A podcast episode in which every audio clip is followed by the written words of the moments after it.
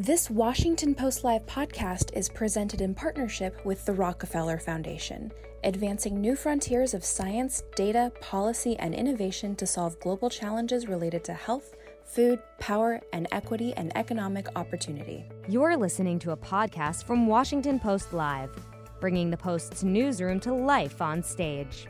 Princeton University's Eddie Glaude Jr., Operation Hope's John Hope Bryant, and other leaders and scholars joined the Post to discuss the factors that have allowed the racial wealth gap to endure and ways to address that inequality today. Let's listen. Hello, welcome to Washington Post Live. I'm Mary Jordan, national correspondent for the Washington Post. Well, the stunning racial economic inequality is one of the most important issues facing the United States. And to begin this important discussion, I'm so delighted to introduce uh, Professor Eddie Glaude.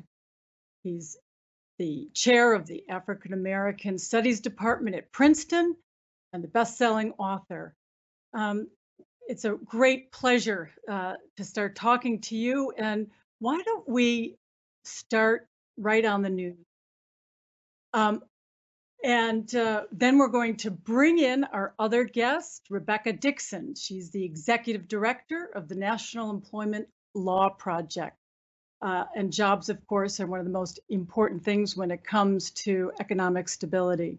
But let's go to Professor Glaude for a moment. Mm. Uh, the pandemic, we keep hearing, has further widened the economic disparity between Black families and white families. And I'd love you to talk about that and to talk about the effects, the practical effects um, on health, because of course they're tied. How has the pandemic changed the equation here? Well, first of all, it's a delight to be here with you. Um, I mean, in obvious ways, the pandemic has disrupted the uh, the economic functioning of the United States, and that has involved uh, people uh, not being able to go into work or uh, being laid off or just simply being let go. Um, and African Americans are always or have always been, and Sister Rebecca can talk about this in much more detailed way, uh, always have been in a kind of precarious position when it comes to the labor market. And so, what COVID has revealed are the fissures that were already present uh, in American society. The inequalities, deep inequalities that overdetermined and defined our way of life. And those inequalities were evident not only in the labor force, but uh, also uh, in healthcare. And so those disparities of healthcare delivery, those disparities of uh, uh, a range of services and pre- comorbidities and the like, all of those things have been made known, made evident very clearly in the midst of this pandemic. And in, in on top of all of that, it has revealed how broken our healthcare system is. And what that means in its totality is that those who are the most vulnerable, which Black folk and Brown folk and Native peoples disproportionately are representative of that group, uh, we bear the brunt of, of the devastation that has been unleashed by COVID 19. And when you say the devastation, they're also dying in greater numbers. Is that correct?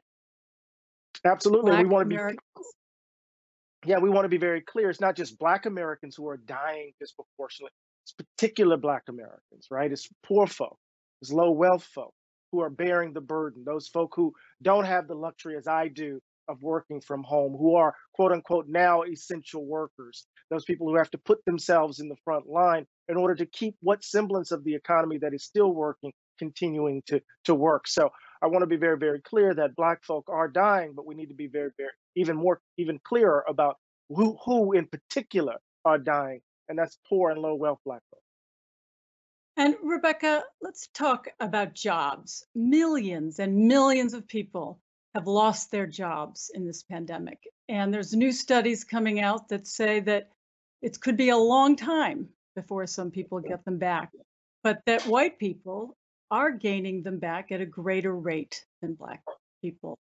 I'd love you to mm. talk about jobs when it comes to racial inequality. And I'd love to hear what you think about, you know, this discussion about a universal income. You know, even California is saying, should we give $1,000 a month to everyone? What do you think? So, certainly on jobs, we've seen that the impact of COVID has been uneven. We know that the labor market is intensely segregated. So, we're, we're usually aware that neighborhoods and schools are segregated, but the labor market is also intensely segregated, with like 87% of the labor market of jobs being considered racially segregated when you control for education. And what that means is that Black and Brown folks are really steered and segregated to low paying jobs and jobs that are dangerous and in industries that have lost a lot of jobs during this pandemic. So we have um, Black workers and Latinx workers working in retail jobs, in restaurant jobs, in jobs that have hospitality, jobs that have really taken a huge hit. And we know that it's going to take some time in order to bring the labor market back um, even with a vaccine. And so we do need to be thinking about what we can do for those folks who are out of work. With regards to uh, a basic income, I think as long as it is not something that is designed to take away benefits that folks currently are qualified for. So we wouldn't want to have basic income at the expense of unemployment insurance benefits or some other really key social insurance programs. You know, all the the whole world is experience, experiencing this pandemic. And other countries are giving you know governments are giving the lower paid by the hour wage workers money. And and our country is not. And some people see that as a race issue. What do you think? Um, uh, uh, i'd love to hear both of you on that actually. We'll go to professor i'll defer to, uh, oh okay sure. I think one of I mean, obviously race plays a role, but I think it's it's it's clearly an ideological position that has in some ways determined our political discourse for the last 40 years. So with the ascent of Reaganism, right, as a political and economic philosophy, what we've seen very clearly is an all-out assault on the role of government in our day-to-day lives, right? A shift in emphasis from workers right, our concern about workers to the so-called producers. Remember Mitch, Mitt Romney's uh, famous or infamous formulation there.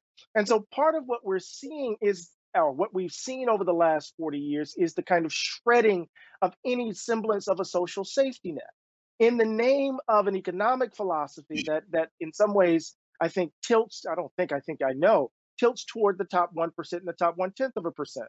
So what we're seeing is a kind of callousness that follows or flows from an economic philosophy that has produced enormous inequality in the system, right? As, as we see a particular class of folk extracting, leaving everyday ordinary people and everyday ordinary workers more and more vulnerable and in precarious position.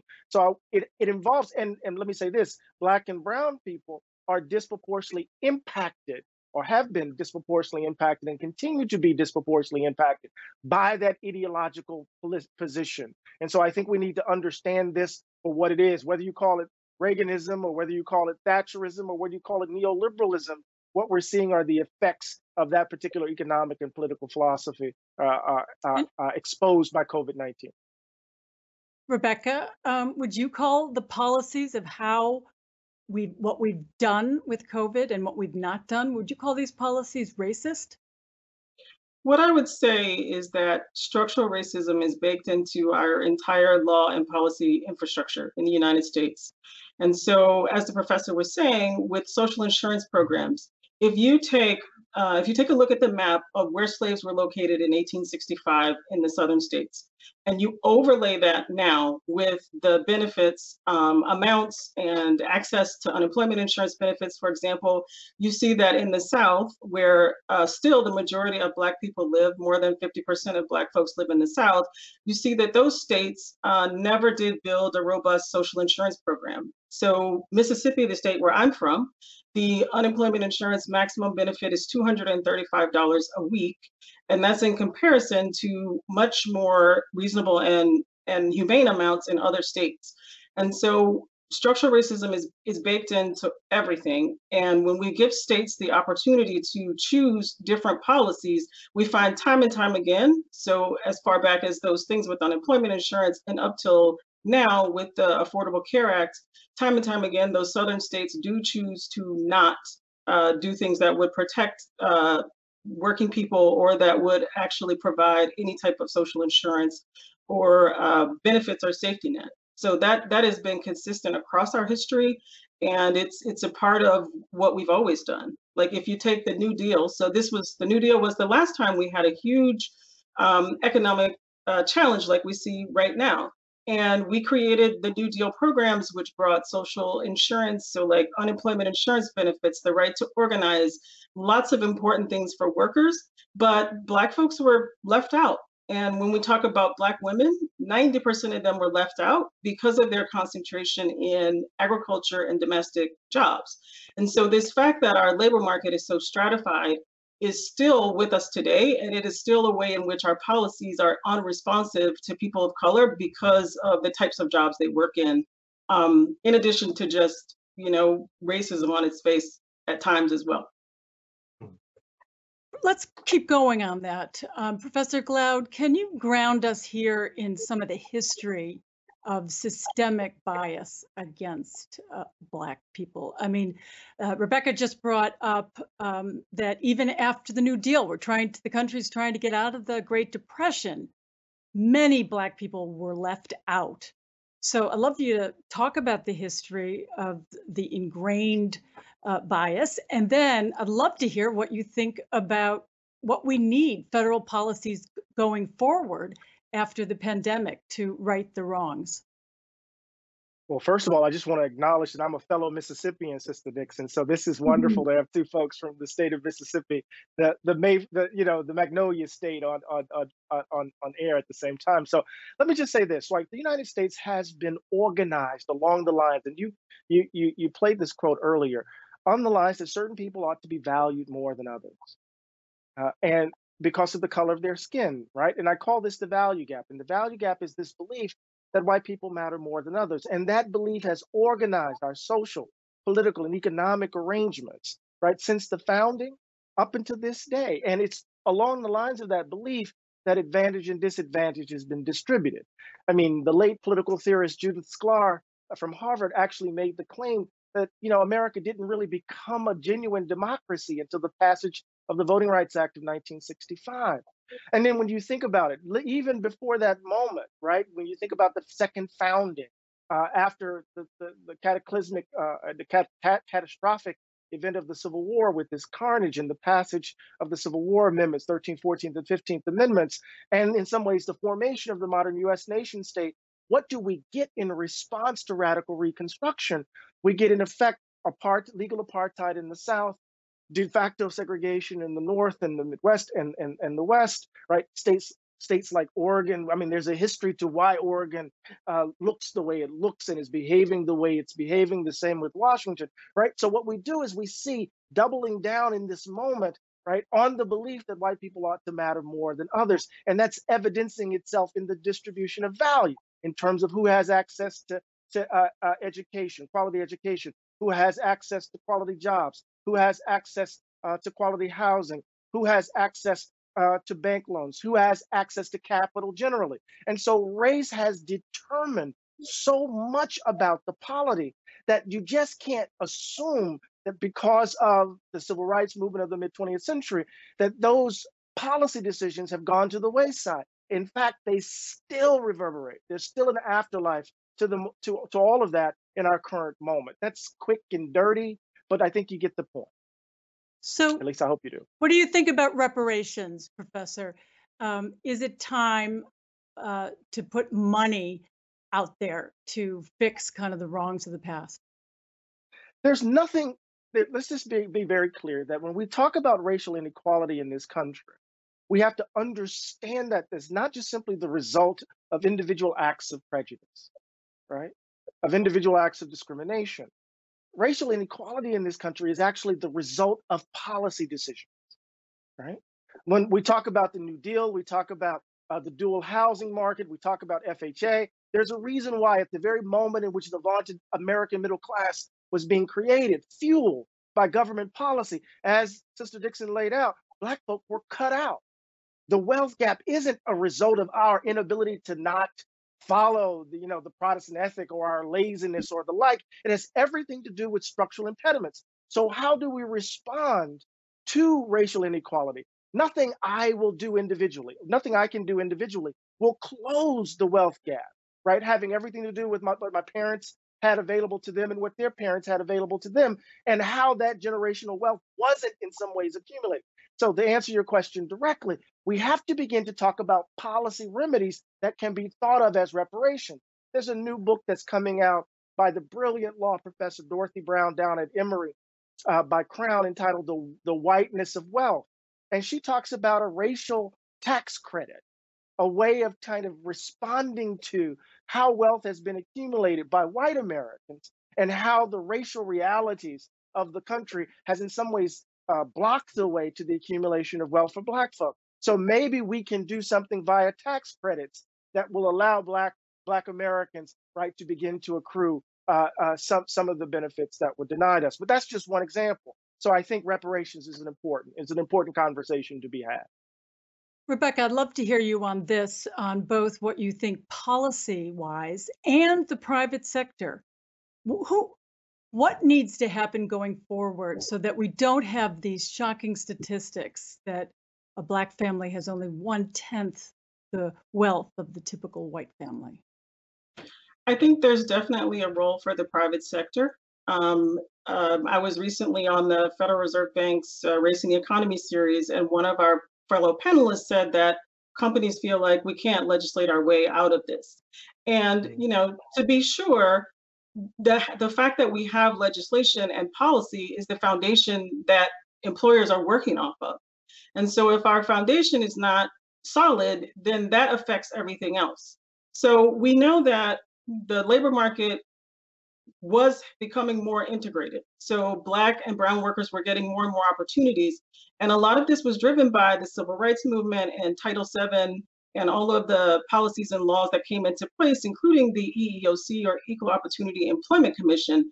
And what we've seen is that there was a dramatic uh, integration of the labor market that happened around the time that the EEOC came to be and the law was passed and starting to be implemented. And that's because employers responded to what the compliance concerns were and what they needed to do.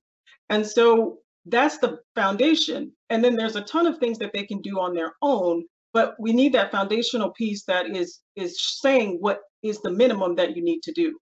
And so with the EEOC currently, we know that the funding has been flat for many years, even though the labor market and the, the size of the population that they have to regulate has grown.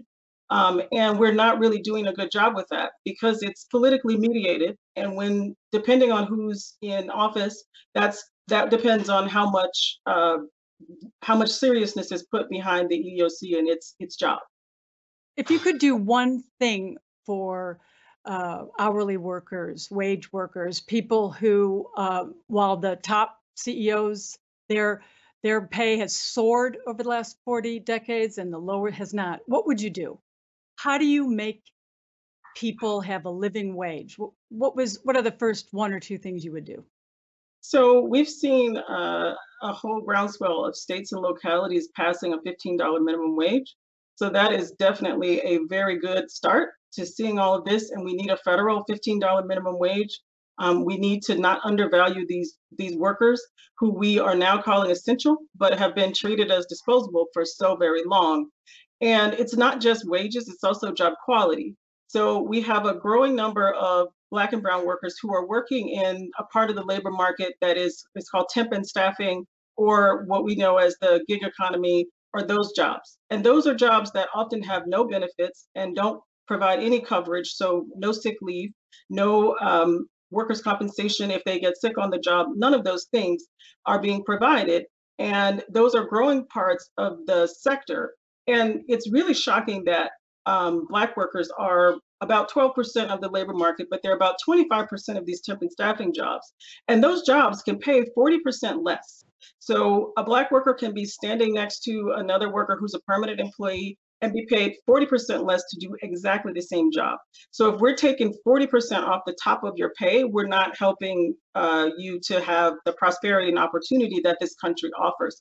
So that's really important. And I think I would definitely, given what we're seeing with COVID and the lack of any kind of federal enforcement of safety standards around COVID-19, we absolutely need the uh, Department, the Occupational Safety and Health Administration to come out with an enforceable standard around COVID-19 and health and safety at the workplace. And that that is going to make sure that folks can actually be well and uh, actually have an opportunity to to continue to work and not be sick. And we've seen folks who are sick and dying, which is unacceptable. Professor Glaude, this weekend in the nation's capital, um, there was a lot of violence uh, by groups that call themselves white supremacists. I wondered what you think um, about the. Are there economic correlations between that rage that we saw among these groups that that call themselves white nationalists against Black people? My intuition um, is that yes, but I think it's it's it's not that that economic anxiety is not driving the racial anxiety. I think the racial anxiety is driving the economic anxiety. Um, and and what I mean by that is that there's a sense in which uh, there uh, uh, the account that's given of the economic precarity that they are experiencing uh, is because a tyrannical government is is engaged in redistributing resources from hardworking white people to undeserving and lazy black and brown people. Uh, populism in this country typically always has a kind of right wing tilt. And so I think there's not only this sense of, of a kind of economic uh, uh, uncertainty uh, where people don't believe, whether you're in Appalachia or, or in the Delta of Mississippi or right in the Rio Grande, there's a sense in which you can't uh, uh, you can work as hard as you can, put 40 out, you know, put in 40 hours a week, but you can barely put food on the table, keep a roof over your head, and damn sure it can't uh, afford to send your kids to school. And so, typically in these moments, there is a sense in which uh, Americans tend to, white Americans in particular, tend to scapegoat outsiders, right? They tend to turn uh, uh, on folks. and this is then compounded, I believe, by demographic shifts. Uh, that the, the, the browning of America that we have been talking about has already begun to make itself known culturally, and it's definitely it definitely made itself known in 2008 with the election of Barack Obama. And so we're still dealing with the kind of cultural backlash, to put it put backlash in inverted commas, and the kind of and its convergence with this kind of economic uncertainty and precarity that then evidences itself right, as a kind of racial animus. But that racial animus was present prior to, which allows for them to account for. It's kind of like a hermeneutic circle, as it were, if that makes sense. Well, let me leave us with this. This discussion is so vital. I'm so delighted that we've begun it. Um, we're the last question here, because of just time constraints, is we're at this moment where the Biden Harris team is assembling uh, their the people who will lead this country, uh, and they'll take the office next month. I'd like to hear from both of you. Um, are you pleased with the the picks for the top jobs so far, and what you would like to see in the early Biden Harris administration? We'll start with Professor Glaude, and then we'll give Rebecca the last word on That's you know great. your thoughts now about um, are you pleased with the nominations of the top leaders for the Biden Harris team and what you want to see in an early administration? First, Professor Glaude, and then Rebecca. Please is a bit strong. um, I, I, I am I am all for uh, competence uh, and in especially in the aftermath of what we've experienced over the last four years. I, I, I worry with the, nomination for Secretary of Agriculture and, and, and, and some other positions, that this is in some ways a, an effort to return to what was. Uh, given the scale of the problems that we face, I, I want the Biden Harris administration to be bolder, uh, to be more visionary. Uh, we need to respond to the scale of problems at scale. And that's not going to that's not going to be a return to what was. This can't be a third Obama administration and we're seeing a lot of the Obama Clinton folk show up again. Can you talk about what you mean about bolder? What would you like to see?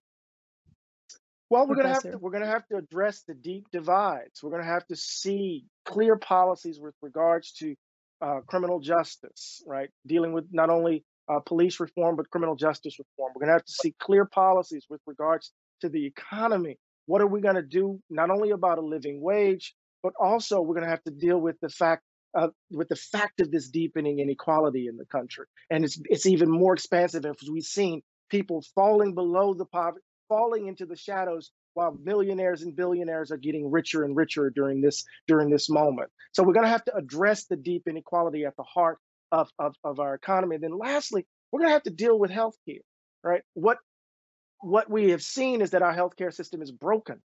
Uh, in some ways, we've witnessed more more broadly that our society is broken. We're going to have to see some some really aggressive policy issues uh, in this in this moment. So those are the three areas that I'm really looking for uh, um, uh, to see what they do, and and they just have to be really really bold. We can't just simply, I keep saying it, uh, but we can't simply go back to what was. We're going to have to do something radically different, I think. And we're um, thank you so much for that. And we're running out of time, but Rebecca, I want to hear what you think. Um, what do you think about what you're seeing so far from Biden Harris, and what do you want to see?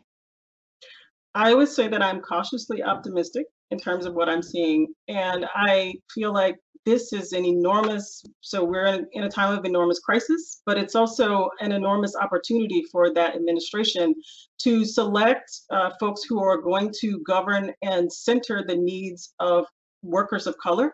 By doing that, we're going to make sure that we're taking care of their needs and that they're not over to the margins like they have been throughout history. And when we do that, if we take care of the needs of the most vulnerable, we actually have a circle that goes around and improves working conditions for all working people. So I'm hoping that the labor secretary pick is someone who is going to hold that principle and go in and, as the professor said, not go back to the status quo, but to actually make these policies work and make them inclusive. Hmm. Thank you both so much. Um, I'm going to be back in a few minutes for the second half of our discussion today uh, with Priscilla Almodovar and John Hope Bryant. Please stick around. The following segment was produced and paid for by a Washington Post Live event sponsor. The Washington Post newsroom was not involved in the production of this content. Hi, I'm Jeanne Meserve, a journalist and analyst for CTV News. During this pandemic, America's 651 billionaires have increased their collective worth by approximately $1 trillion. Most people have suffered, particularly minority owned businesses. Here today to talk about that situation and what to do about it, we have Otis Rolley. Otis is Senior Vice President of U.S. Equity and Economic Opportunity Initiative at the Rockefeller Foundation. Also joining us, Melissa Bradley, founder of 1863 Ventures. Thank you both for joining me. Um, Otis, to set the stage, can you explain how successful BIPOC businesses help address the racial wealth gap? Sure. First of all, thanks for having me, and it's uh, it's good to be share the panel with Melissa. So let me say this: a, a, couple of key ways that it really helps to address the racial wealth gap. First, um, there, all the uh, data shows that um, African American businesses, BIPOC businesses, strengthen local economies. Uh, more than 48% of of dollars are recycled by small businesses within the local economies that they're in. That number is even greater for African American owned businesses. They also are, are more likely to hire, uh, so they uh, hire other African Americans, and therefore they are they help to foster uh, increased job uh, opportunities within the communities that they're that they're in. Uh, but primarily, it's really around policy, right? So ultimately, the reality is that historically, policy has been has had the intention of really limiting access to people of color um, and in terms of economic access and economic opportunity. And so when you're thinking about how do you reverse that, it has to be intentional, just as those policies intentionally kept them out. Um, and so if you want to reverse it, you have to intentionally kind of focus dollars into African American um, ownership and African American businesses so that they can, um, can, can, they can transform the the economies that they're in and do better uh, than historically they have done within the U.S. Uh, Melissa Bradley, what are some of the barriers and obstacles that these businesses face, even in the best of times? Yeah, no, again, thank you for having me. And I'm always thrilled to share space with Otis and his brilliance. You know, I think what's happened in this pandemic is that it has just exacerbated what has already existed with respect to structural racism. So when you think about access to capital, it is legal for Black entrepreneurs to pay more on a debt instrument than their white peers. Uh, that actually is part of research that I did that said it's at least $250,000 more for a black entrepreneur to start the same exact business as their white peer. And that was pre COVID. So access to capital has been one. When you don't have access to capital, that's a means to an end. And so, where there was opportunity to be able to pivot and move from an in store location to being online and digital, oftentimes they didn't have that skill set, nor did they have access to the technology.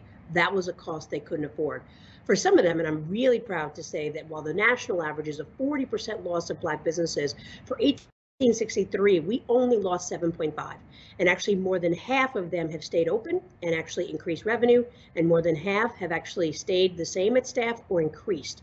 And so they're quite resilient, but the structural perception of their cash readiness, their worthiness, and their ability to pivot does not give them the capital they need to be able to move forward. So unfortunately, COVID has just made it harder for entrepreneurs to access capital than to be able to hire staff then be able to get the equipment to say, all of a sudden, my whole business model is now flipped upside down. Melissa Bradley, I thought that CDFIs were supposed to help with this access to capital mm-hmm. question. And I think in some cases they did, but we have to remember that at first the program that came out was not eligible for CDFIs, which, you know, it was really the second phase and third phase where they realized that such a significant swath of entrepreneurs, particularly black entrepreneurs, were locked out of the banking system because they didn't have a pre-existing relationship.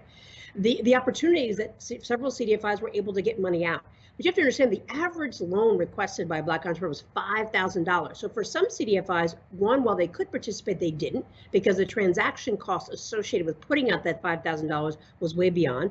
The second is that, you know, CDFIs still had to do all the work and CDFIs traditionally are not well capitalized themselves and have similar issues analogous to black entrepreneurs and so they really couldn't keep up with the demand.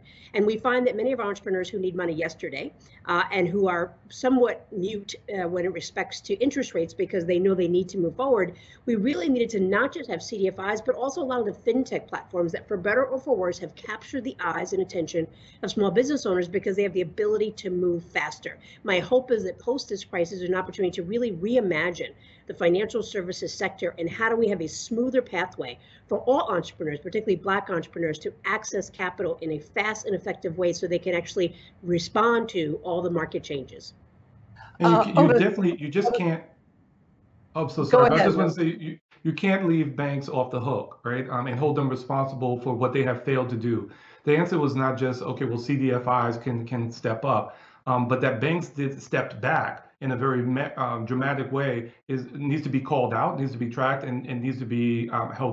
They need to be held responsible for their failure to, to meet the needs of these of, of Americans, African Americans within um, the business sector. Otis Rolley, what is the role of philanthropy in addressing this issue? Well, I, I, really see philanthropy as one part of, of the solution. We are not the answer, right? Um, as, as I mentioned in the very beginning, uh, the you know there were very specific federal policies that were put in place um, that had the intention of um, la- preventing African Americans from having access to the American dream. Um, and so, where I think philanthropy can be helpful is supporting those uh, changes to policy um, that create more intentionality around really creating more equity um, and access to, to, to, capital and credit for, for people of color.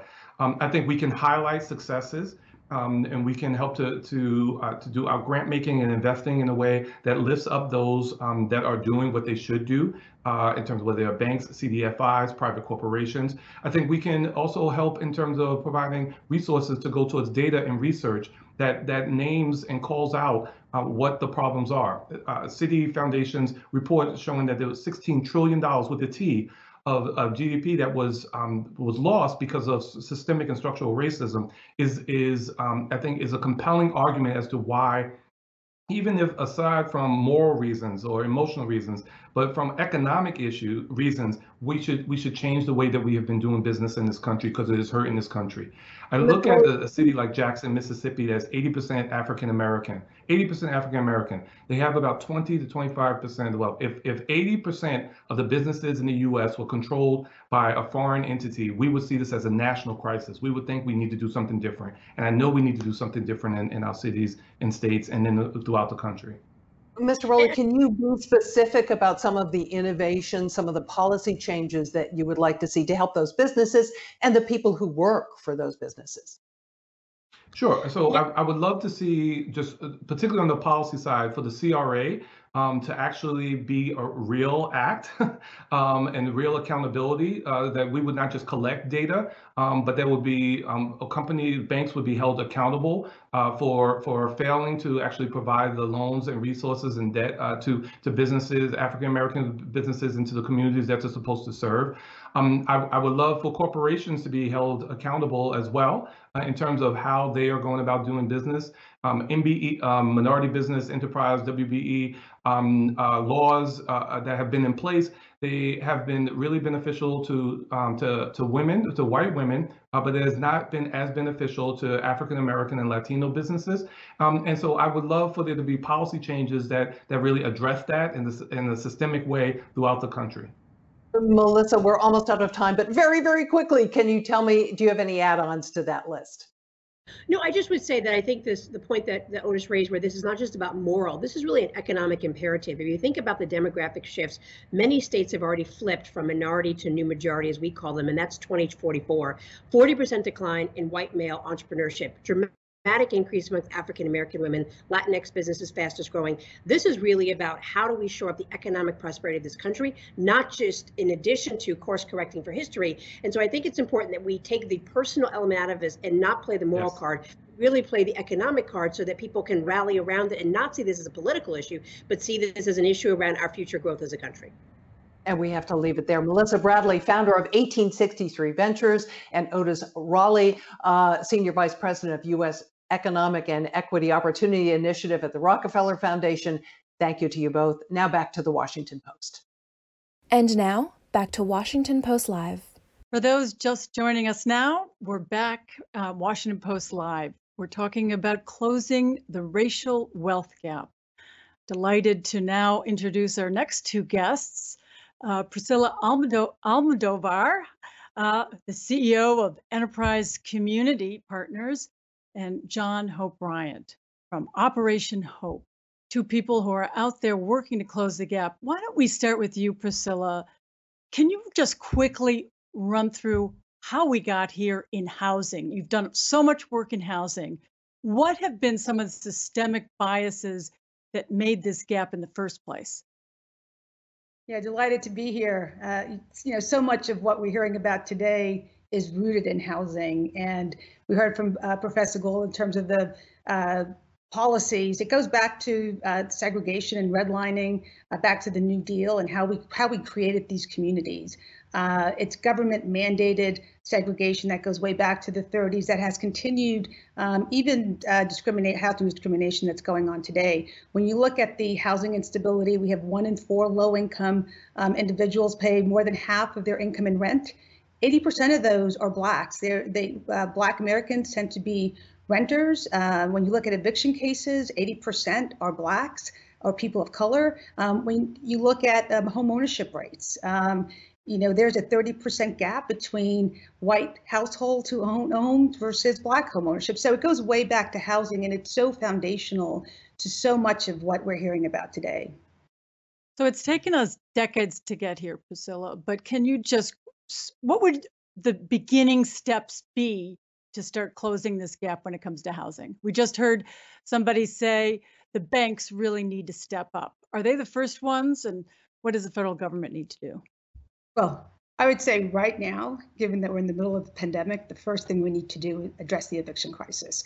The United States is about to face uh, potentially the largest eviction crisis we have seen in our country.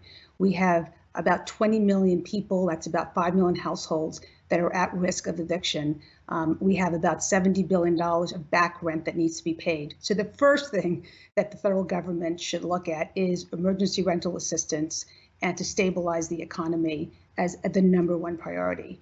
Um, secondly, um, it would be um, fair housing. You know, fair housing uh, was passed in the 1960s to address much of this housing discrimination.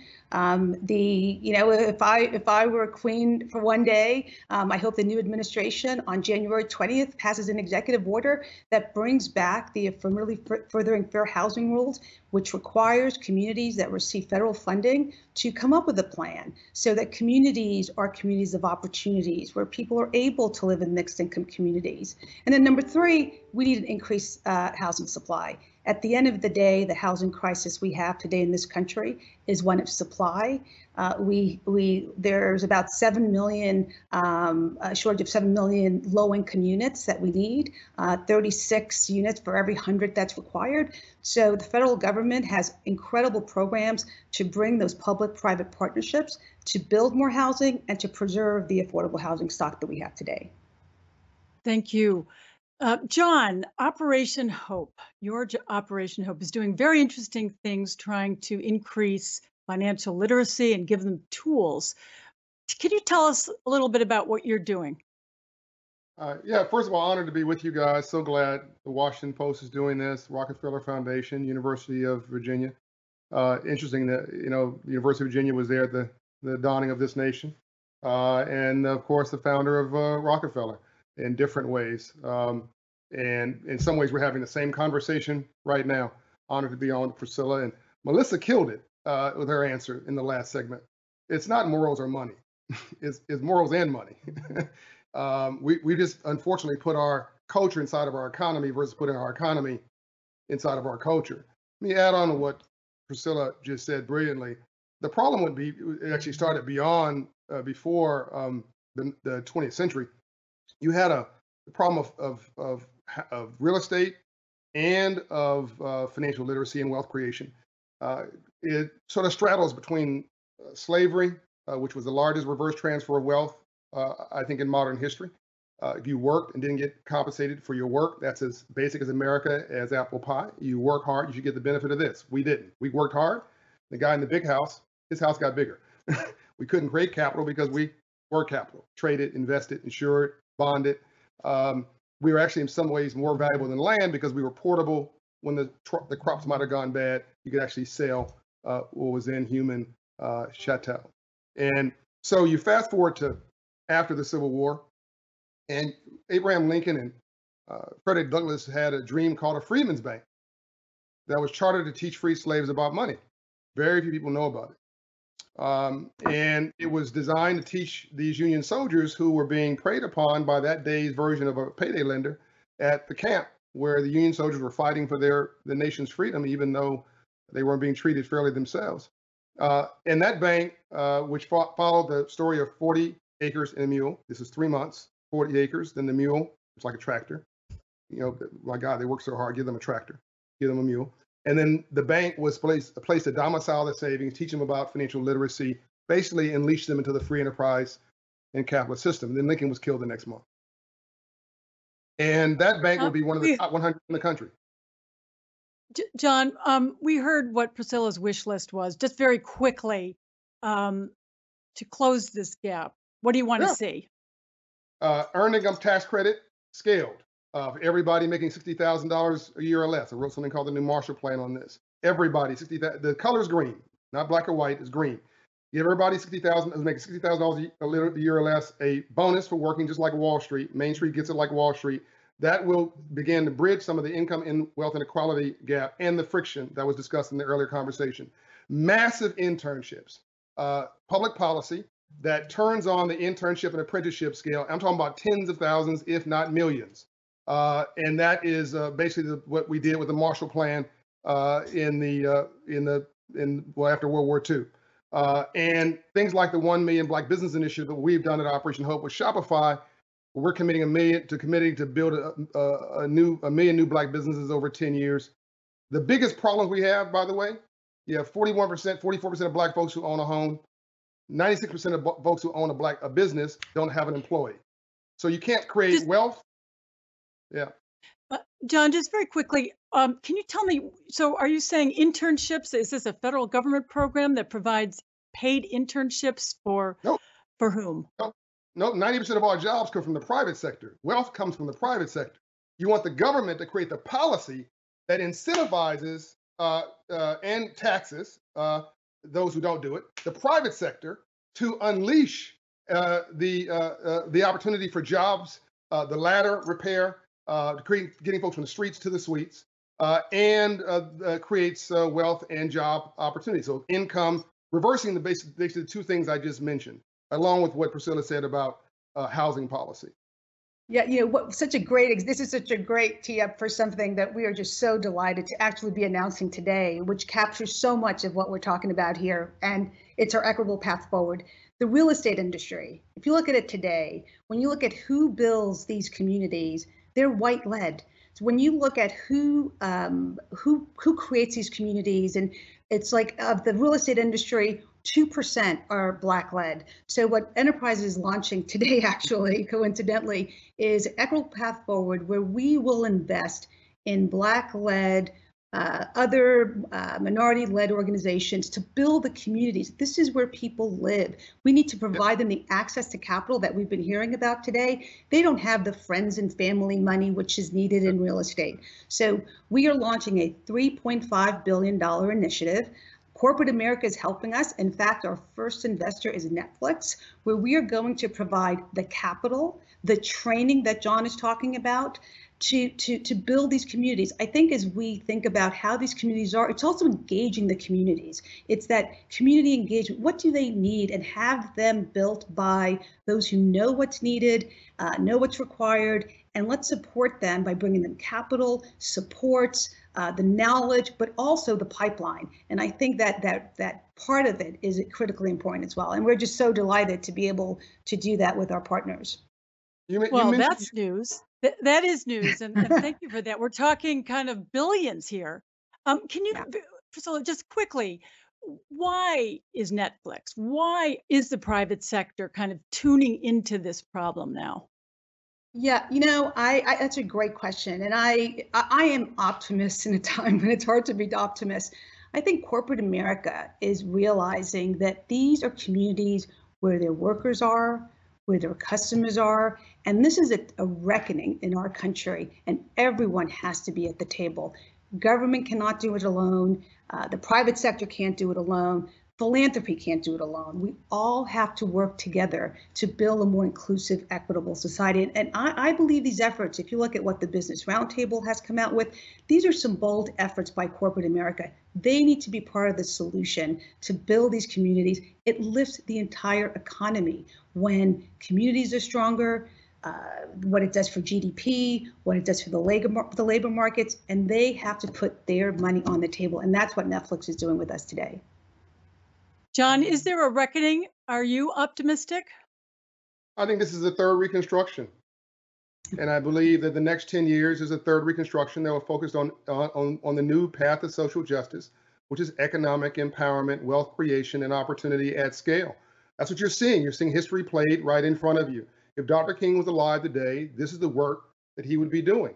What Priscilla just mentioned is powerful, and by the way, involves the private sector as well as a very powerful player. What happened in the 60s was the private sector uh, really integrated the South. It wasn't the government. It was the it was J.C. Penney's, Woolworths, uh, the the the the uh, soda soda pops, uh, the uh, fountain store that took the whites only signs down because it was horrible for business. Racism is really bad for business. And what we're mm-hmm. doing with Shopify, this $130 million 10-year project to create a million new black businesses that have employees and get a credit line, to Priscilla's point.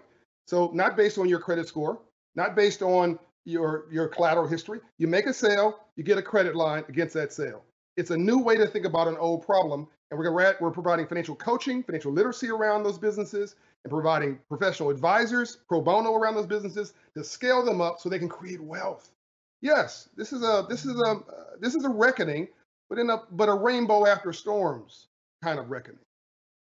And John, can you give us a flavor for the lack of tools. I mean, the reason that Operation Hope exists. Just talk a little bit about the need here. Uh, well, this is real easy. Steve Jobs uh, was a Jordanian uh, immigrant. Uh, those who know his story, his story. He was he, his first parent, first adopted parents rejected him. He got lucky and was adopted by some basically tech parents in Silicon Valley. Thus, we have Apple. if he was adopted by a single parent household in the South Side of Chicago, he might have been the biggest drug dealer Chicago ever seen because his brilliance would have still emerged. So you have these guys and ladies in these neighborhoods who are brilliant, but it's what they don't know that they don't know that's killing them, but they think they know. The uh, 99% of all of the murders, the unfortunate deaths by by police in uh, blacks in the last five years have been in 500 credit score neighborhood. Think about that. George Floyd, 500 to 600 credit score neighborhood. So half of black folks, about 41% actually, live uh, have a credit score below 620. You can't access credit at 620. You can't become get a decent home loan at 620. You can't start a business below 700. So we need massive financial coaching because we are brilliant. When the rules are published and the playing field is leveled, sports and the arts, as the two examples, we kill it. But no one taught us the rules of free enterprise and capitalism and entrepreneurship and wealth creation and ownership and opportunity. That's our mission today. And we're in 26 states, 157 locations, $4 billion in cre- created for these neighborhoods, and raising credit scores 120 points in 24 months because nothing changes your life more than God or love today than moving your credit score 120 points. These things have to work together. Uh, Priscilla, real estate, housing, your field, what you're working in is absolutely vital for creating wealth. Uh, we know that the richest people in the world are heavily invested in owning property. Uh, and we also know that COVID has both uh, deepened this housing divide because it's evicted poor people and there's a housing boom there's cheap money right now um, if you can um, you know get a loan so can you talk about um, how do you get more people, poor people, uh, prop- to be property owners, to own their own home? Yeah, as, as I mentioned, uh, there is a huge gap between uh, Black and white households when it comes to home ownership. There's a 30% gap. It's the largest it's been in 50 years. Um, you know, home ownership by itself is not the panacea. You know, we, we still have um, millions of individuals who are low income and home, they have a long way between where they are today and home ownership. That said, we do need long-term solutions for responsible home ownership. When we think of wealth, as we know, uh, we know it's it's it's your assets minus your debt. And we've learned the Great Recession that it has to be responsible home ownership, right? So um, there's a lot we, we, we can learn from uh, whether it was prior crises or the Great Recession of how we built home ownership because that that is the has been the path for most middle income families to build that worth. But it takes generations. That well it's patience. Wealth is also patience. Those who have it knows that it, it takes a long time to build that wealth. So i think as we talk about home ownership to what john said we need the tools of financial literacy what it means to be a homeowner things break down when you have a home. So it's not just the home; it's having a, uh, having that safety net when something does go wrong in your home and you have to make an improvement. So um, the solutions we have to come up with are responsible debt the credit score, I totally agree with John. Um, looking at um, someone's ability to pay is not just FICO score. That's old. We need newer ways of assessing someone's ability to pay, but it has to be done responsibly because the Great Recession was not a long time ago, and and uh, I think there's a lot we can learn from how it's done. And also, I would say uh, how we build communities, right? So, mixed income communities, right? We don't want segregated communities either. So, what are the policies to encourage different people of all incomes. That's how we create these communities of opportunity where there's access to good schools, to jobs, to food. So, you know, when we think about um, upward mobility, economic success, success is a key part, right? This is all about wealth building, but there are other things that are important to really build, um, you know, that mo- movement out of poverty, and that's power. That's an informed citizenry. So um, I, I, think as we think about this, is it's home ownership, but also investing in their communities so they feel pride and belonging where they live. They're invested. So encouraging those policies as well, I think, would be really critical. Um, and John, um, you know, the country is in a time of transition. Um, next month, we'll have a new administration, um, and the Biden administration is already talking about pushing for free community college. um, which presumably you would have classes of financial literacy there. First, I want to hear what you think about that proposal about free community college. And then I want to hear what what do you think the new administration could do right off the bat to help? So uh, first of all, I want to say it's not free community college. It's an investment of of, uh, of education into the people, so they can create, so they can raise GDP because those who have a higher education contribute more to the economy and build more wealth. We have to stop looking at this as a giveaway program and start looking at this as a brilliant makes this inve- makes sense investment in our people. A more educated population is a more progressive population. The more diverse company, a more diverse geography is a higher GDP company or geography. Those are the facts, as Mellody Hobson once said. She loves math because it doesn't have an opinion. Um, the Biden administration has already called me. Um, they want a plan. I'm going to present one, at least my ideas to them. I think that they should have a massive focus on uh, minority small business development. Uh, uh, the Citigroup report that was just issued showed that the last 20 years of discrimination against blacks alone uh, create, cost $16 trillion, that's with a T, of a, of a hit, a levy against all of us on GDP. That, that's a tax on all of us. And if we would just knock it off right now, it would pop GDP 5 trillion over five years, which would pay the, for the CARES Act that we just uh, that we just paid for, plus some. So, and most of that, Priscilla, you're, you're right, home ownership. The other piece of that, the massive piece though, was a lack of small business. Where wealth gets created in this country is business. 58% of everybody in this country works for a business with 20 employees or less, or 50 employees or less, I'm sorry. 70% of all employment uh, is 500 employees or less. Most people work for a small business. But do black and brown people have small businesses? You can either write a check or cash it. If you cash it, you got to work for somebody else, which means you need that, need that relationship capital. But I can go create a job by starting my own business if I get the coaching, the capital access, the opportunity. Basically, it's the American story. And I would want the this administration to focus on uh, uh, earning income tax credit, so a living wage for all, apprenticeships for all, uh, access to education uh, for all, and uh, and access to opportunity for all uh, through small business. Things like what I'm doing with 1MBB, things like what Priscilla is doing. John, thank you so much. Thank you, Priscilla. I'm, we could keep talking and, and I'm looking forward to that, but right now we're out of time. Um, uh, I thank all of you who, who have tuned in to Washington Post Live. Uh, tomorrow, here at Washington Post Live, we're going to have more programming. We're going to talk about the future of work with the CEO of Slack and Box. If you go to your browser and you just type in WashingtonPostLive.com, you can sign up for reminders because we have a robust program coming. I'm Mary Jordan, uh, national correspondent for the Washington Post. I'm grateful for those of you who joined us today on this vital topic of closing the racial wealth gap. Thank you.